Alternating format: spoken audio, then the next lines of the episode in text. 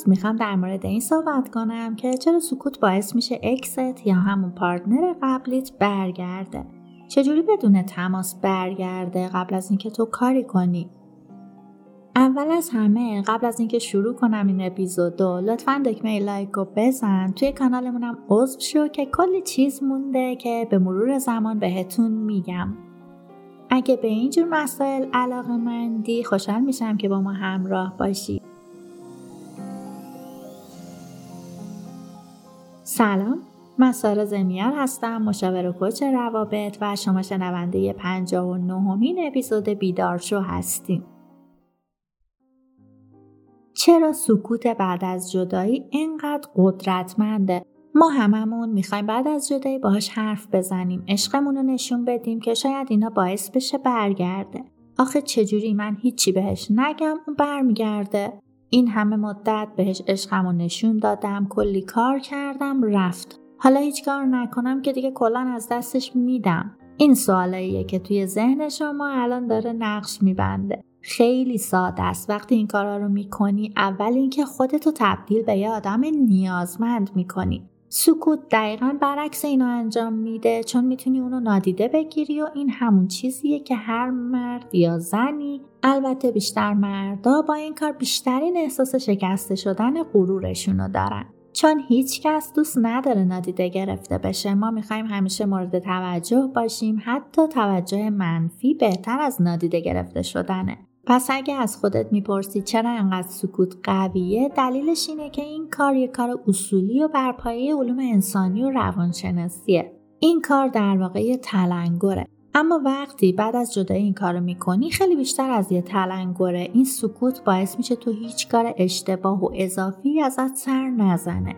خودتو بازسازی کنی یا یه ورژن جدید از خود قبلیت بشی. دلیل دیگهش اینه که اون فکر می‌کنه تو بهش التماس می‌کنی که بهش نیاز داری و ازش می‌خوای که برگرده. اون فکر می‌کنه که تو دنبالش میافتی اما تو کاری نمی‌کنی. اجازه میدی همه این تخیلات و فکراش بیرون بریزه. تو الان میترسی. چون اون لجبازه بعدم فکر می‌کنی که اون از دست میدی. همه اینا از ذهن ناخداگاهت میاد. ما همین کار رو با اون می‌کنیم.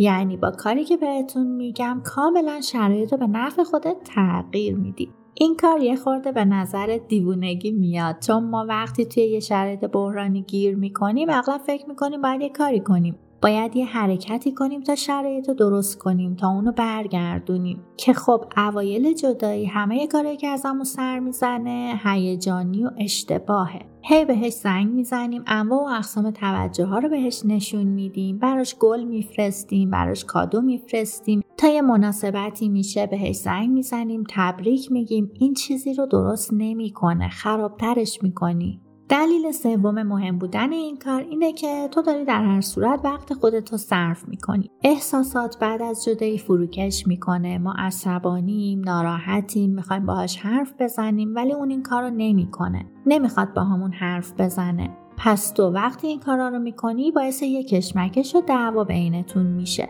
پس بیا این وقتی رو که داری صرف می‌کنی برای کاری که بهت میگم و برای درست شدن این ماجرا صرفش کن نه برای این کارهای بیهوده. اگه داری این اپیزود رو گوش می‌کنی یعنی توی این شرایط هستی. با این روش اون می‌بینه تو داری به یه نسخه جدید و خیلی متفاوت از قبل که باهاش بودی تبدیل میشی. با خودش میگه من نمی‌خوام کسی دیگه تو رو داشته باشه چرا من تو رو نداشته باشم؟ این دقیقا همون نتیجه ایه که اگه کاری که توی کتابم هم گفتم انجام بدی بهش می‌رسی. بیا یه خورده منطقی فکر کنیم. بیا این کاری که الان بهت میگم و بکن. یه خورده احساساتتو بذار کنار یه خورده با منطقت فکر کن. تو قبلا با کسی بودی که یه سری اخلاق و رفتاره منفی داشتی که اون نمیپسندیده. خب سر همینم با هم دیگه به هم زدید تو بعد از جدایی با این روشی که بهت میگم در کنار کارهایی که باید برای جداییتون و برای بازگشت دوباره رابطه انجام بدی روی خودت هم کار می‌کنی. البته با اون اصولی که بهت میگم.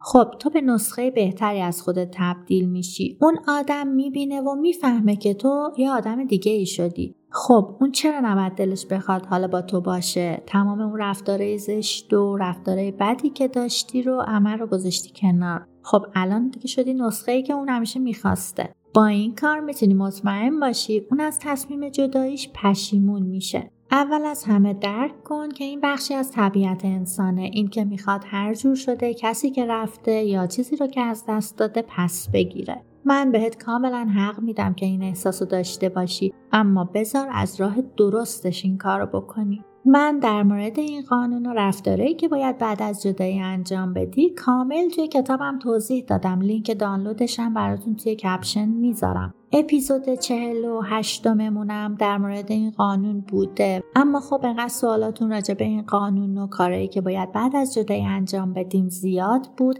من ترجیح دادم نسبت به شرایط های مختلف و سوالایی که دارید توی اپیزودهای مختلف بهش بپردازم که شاید اونجوری بهتر متوجه بشید. اگر سوال دیگه ای هم دارید می‌تونید توی کامنت های همین اپیزود ازم بپرسید. من توی اپیزودهای بعدی حتما بهشون می‌پردازم و بهتون جواب میدم. اگه فکر می‌کنی باید درباره شرایطت اینکه رابطتون به کجا میره با یکی صحبت کنی می‌تونی رو من حساب کنی. راه ارتباط با منم که می‌دونید سایتمون بیدار شدت می که می‌تونید راحت با خودم صحبت کنید. ممنونم که تا آخرین اپیزودم همراه هم بودید. مانا باشید.